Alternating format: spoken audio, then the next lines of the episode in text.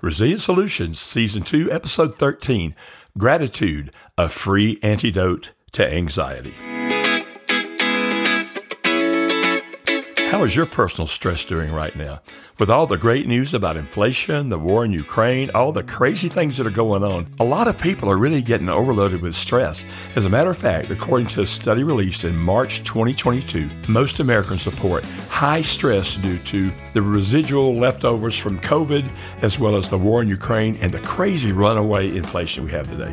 American adults are feeling overwhelmed and fatigued with 87% agreeing with this statement. It feels like there has been a constant stream of crisis without a break for the past two years. What's happened?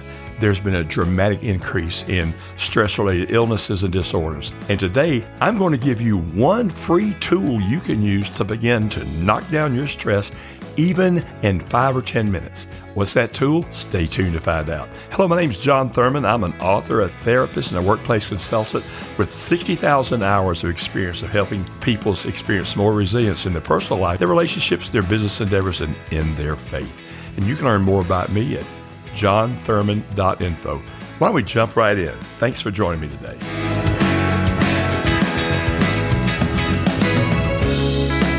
Hello, John Thurman here, and thank you so much for joining me.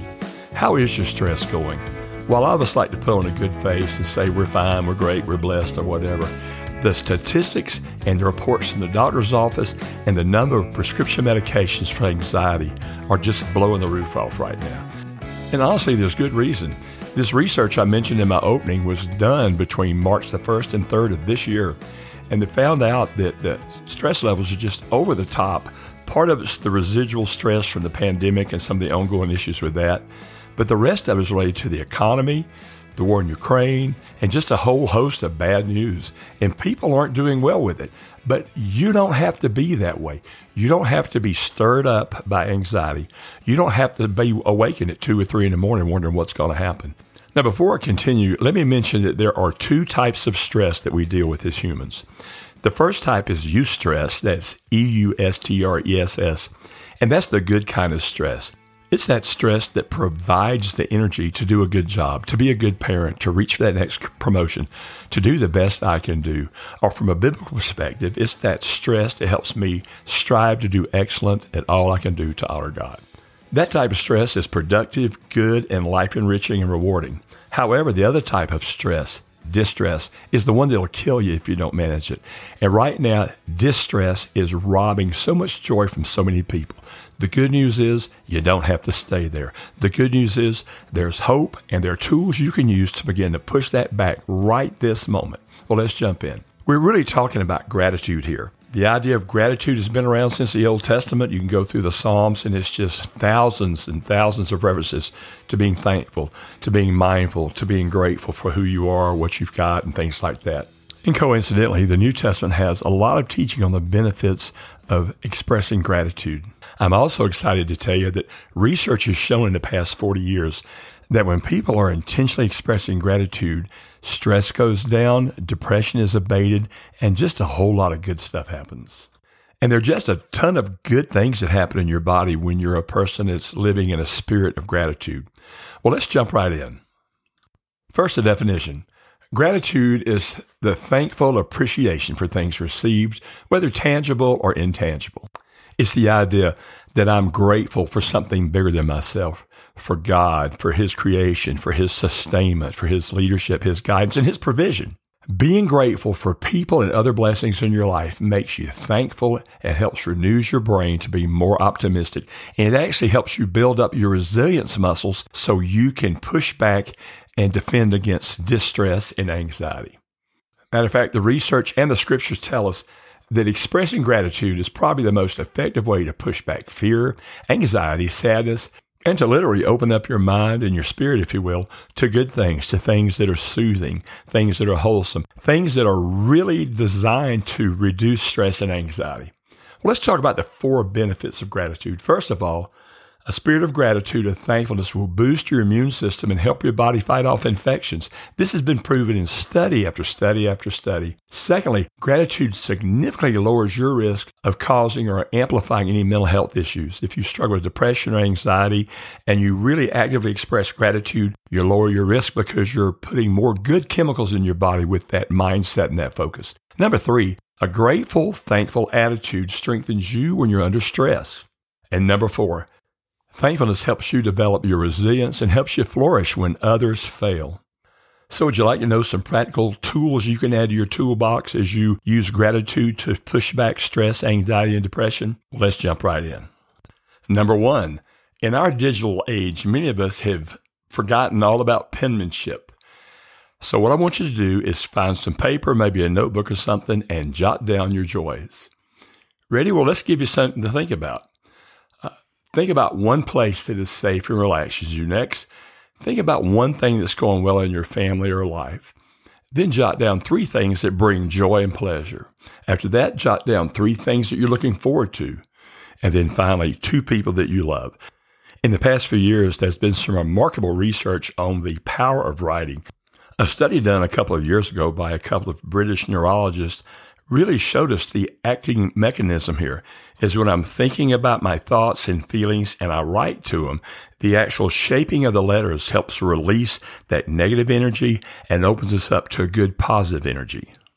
So, number one, jot down your joys. Number two, make your meal times more meaningful.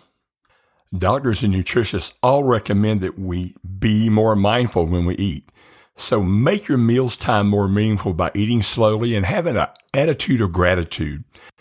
For centuries, Grace Before Meals has been that ritualized way of pausing and expressing gratitude for what's been provided for us. I would encourage you to do that again. Uh, one of the prayers that I grew up with, because my dad was Roman Catholic, was this prayer. Some of you with a Catholic background will know this. Bless, O Lord, and these thy gifts which we are about to receive from thy bounty through Christ our Lord Jesus. Amen.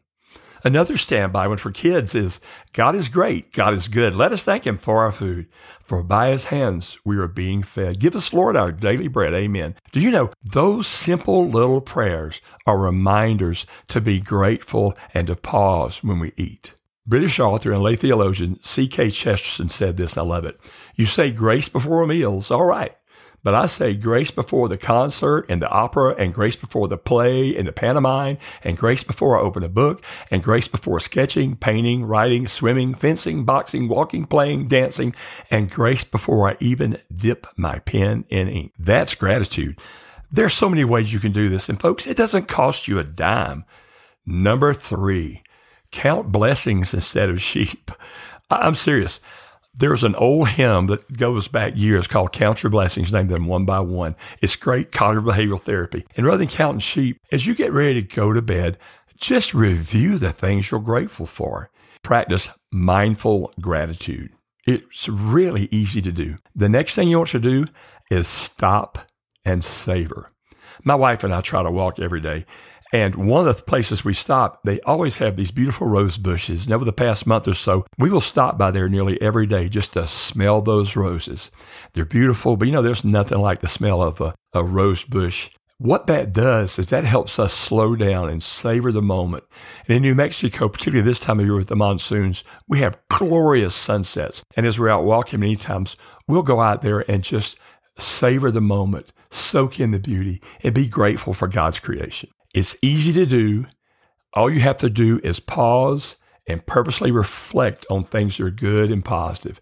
And what happens? Our brain begins to move towards health. The final thing you want to do is share gratitude. Individuals who practice gratitude are number one, they're more generous and helpful. Number two, they're more likely to offer emotional support to others. Number three, they're more likely to share their wealth and resources with others. And number four, they're more willing to forgive others. Lord knows if you and I took time to tap the brakes, to hit pause button, to stop and savor, and to express gratitude, so much could go so much better in all of our lives. Will you do it? Are you stressed? Are you anxious? Are you depressed? Are you spun up or way too far down? Be intentional about being grateful. Be mindful about gratitude and experience new and fresh things. If you need some help, give me a call. I have a free uh, phone call consultation we can do, and that number is 505 343 2011, or email me, john at johnthurman.info. For more information about the services I provide or links to my other products and articles, you can go to johnthurman.info. Thanks again for joining me today.